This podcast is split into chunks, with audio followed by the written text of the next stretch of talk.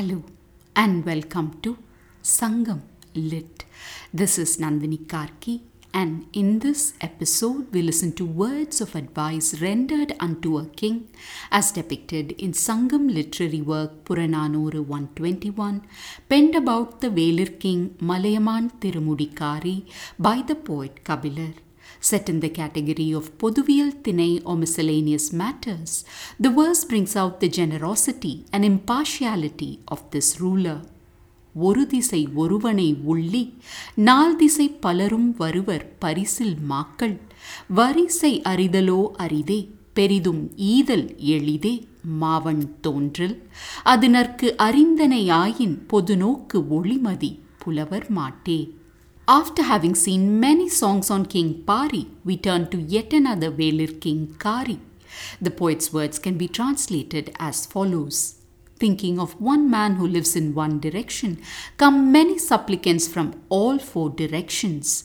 It's hard to know their caliber indeed, but easy for you to render charity unto them, O ruler, known for your immense generosity.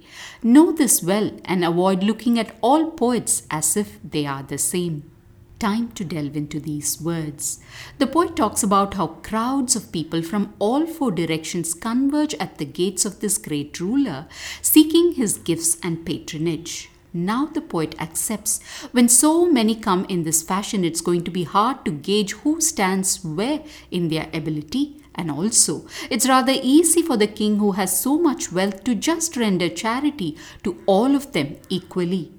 Placing a however in these words, the poet concludes with an advice to the king, asking him not to consider all poets as the same.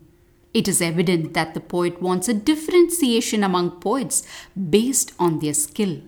Discern among those who come to you and do not disregard quality, the poet seems to request the king. Here, the thing I would like to highlight is the way the poet brings out how some things are indeed easy to do and some are hard to do, but that does not mean one has to choose the easy alternative.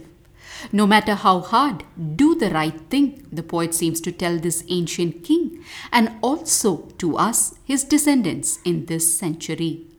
Thanks for listening to this episode of Sangam Lit and journeying with me to ancient lands and minds.